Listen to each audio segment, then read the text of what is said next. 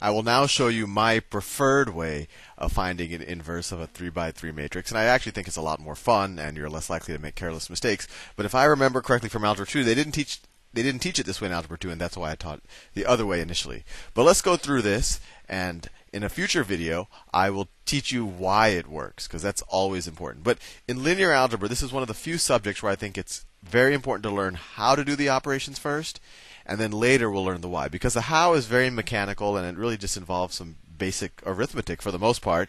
Um, but the the why is tends to be quite deep. So I'll leave that to uh, later videos. And you can often think about the depth of things when you know, when you have confidence that you at least understand the hows. So anyway, let's go back to our original matrix.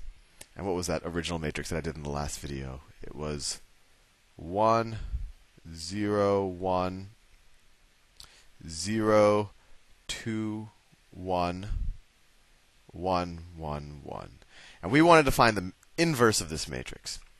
So this is what what we're going to do is called Gauss-Jordan elimination. Uh, to find the inverse of the matrix. And the way you do it, and it might seem a little bit like magic, it might seem a little bit like voodoo, but I think if you'll see in future videos, that it makes a lot of sense. What we do is we augment this matrix. And what does augment mean? It means we just add something to it. So I draw, I draw, I draw a dividing line. Some people don't. So if I put a dividing line here, and what do I put on the other divi- on the other side of the dividing line? I put the identity matrix of the same size. So this is 3 by 3, so I put a 3 by 3 identity matrix. So that's 1, 0, 0, 0, 1, 0, 0, 0, 1. All right. So what are we going to do? What I'm going to do is perform a series of elementary row operations, and I'm about to tell you what are valid elementary row operations on this matrix. But whatever I do to any of these rows here, I have to do to the corresponding rows here. And my goal is essentially to perform a bunch of operations on the left hand side, and of course the same operations will be applied to the right hand side, so that I eventually end up with the identity matrix on the left hand side. And then when I have the identity matrix on the left hand side, what I have left on the right hand side will be the inverse of this original matrix. And when you put this in, in when you, this becomes an identity matrix, that's actually called reduced row echelon form. And I'll talk more about that. There's a lot of a lot of names and labels in linear algebra, but they're really you know just fairly simple concepts. But anyway, let's let's get started, and this should um, become a little clearer. At least the, the the process will become clear. Maybe not why it works. So first of all, I said I'm going to perform a bunch of operations here. What are legitimate operations? They're called elementary row operations. So there's a couple of things I can do. I can replace any row with that row multiplied by some number. So I can do that. I can swap any two rows. And of course, if I swap, say, the first row and the second row, I'd have to do it here as well. And I can add or subtract one row from another row. So and when I do that, so for example, I could take this row and replace it with this row added to this row. And you'll see what I mean in a second. And you know, if you combine it, you could you could say, well, I'm going to multiply this row times negative one and add it to this row and replace this row with that. So if if you if you start to feel like this is something like what you learned when you learned system of equations or solving systems of of linear equations, that's no coincidence because matrices are actually a very good way to represent that, and I will show you that soon. But anyway, let's do some elementary row operations to get this left hand side into reduced row echelon form, which is really just a fancy way of saying let's turn it into the identity matrix. So let's see what we want to do. We want to have ones all across here. We want these to be zeros. Let's see how we can do this efficiently. So let me draw the matrix again. So let's let's uh, let's let's get a I want to get a zero here right? That would be convenient. So I'm going to keep the top two rows the same 1, 0, 1. I have my dividing line 1, 0, 0. I didn't do anything there. I'm not doing anything to the second row 0, 2, 1. 0, 2, 1. 0, 1, 0. And what I'm going to do I'm going to replace this row, and, and, just so you know, my motivation, my goal is to get a zero here. So I'm a little bit closer to you know having a uh, the identity matrix here. So how do I get a zero here? Well, what I could do is I can subtract, I can replace this row with this row minus this row. So I can replace the third row with the third row minus the first row. So what's the third row minus the first row? 1 minus 1 is 0. 1 minus 0 is 1. 1 minus 1 is 0. Well, I did it on the left hand side, so I have to do it on the right hand side. I have to replace this with this minus this. So 0 minus 1 is minus 1. 0 minus 0 is 0.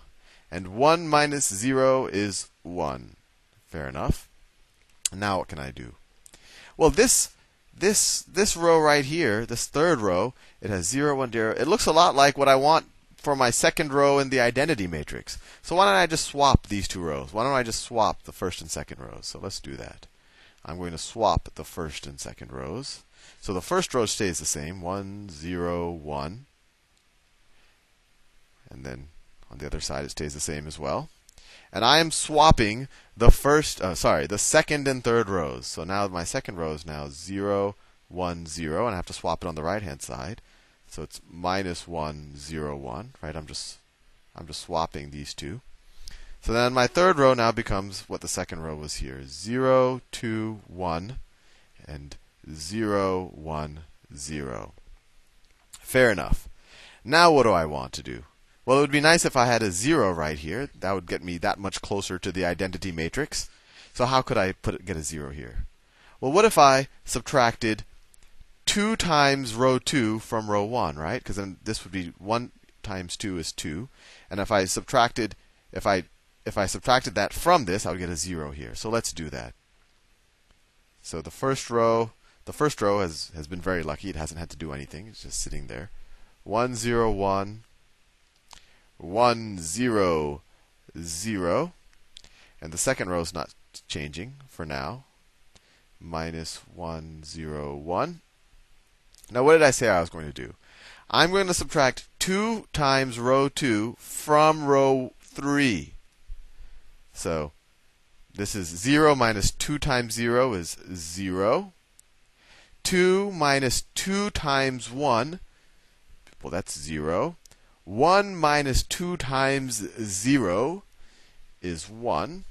0 minus 2 times negative 1 is, so 0, let's remember, 0 minus 2 times negative 1. So that's 0 minus negative 2, so that's positive 2. 1 minus 2 times 0. Well, that's just still 1. 0 minus 2 times 1. So that's minus 2. Right? Have I done that right? I just want to make sure. 0 minus 2 times. Right. 2 times minus 1 is minus 2, and I'm subtracting it, so it's plus.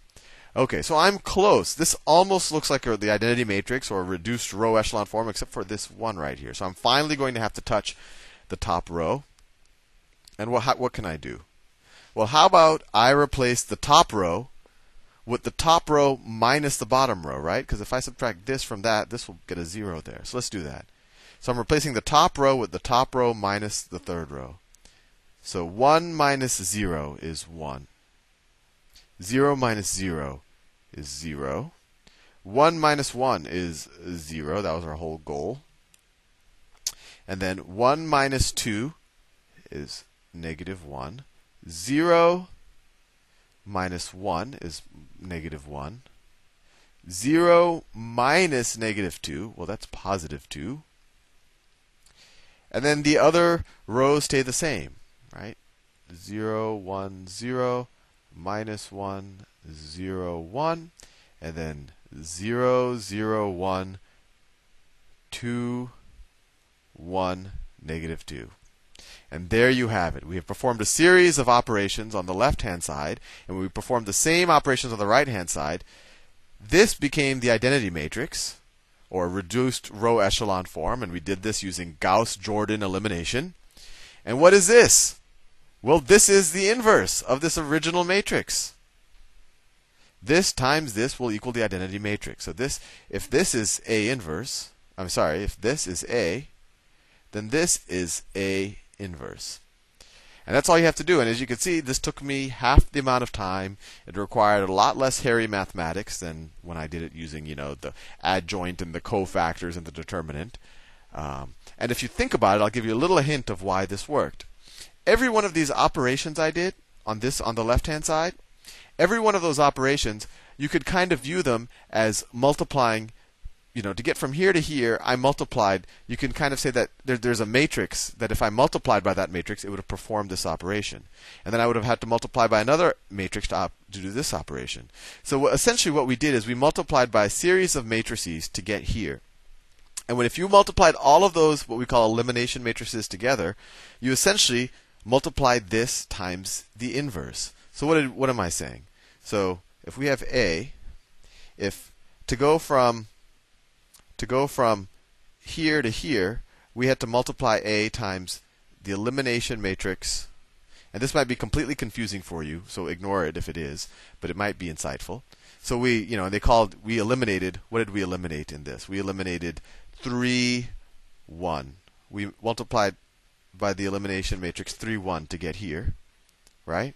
And then we, to go from here to here, we multiplied by some matrix. And I'll tell you more. I'll show you how we can construct these elimination matrices. We multiplied by elimination matrix. Well, actually, we, we had a row swap here. Um, I don't know what you want to call that. We could call that, you know, the swap matrix. I don't know. We swapped 2 for 3, row 2 for 3. And then here we had elimin, we multiplied by elimination matrix. What did we do?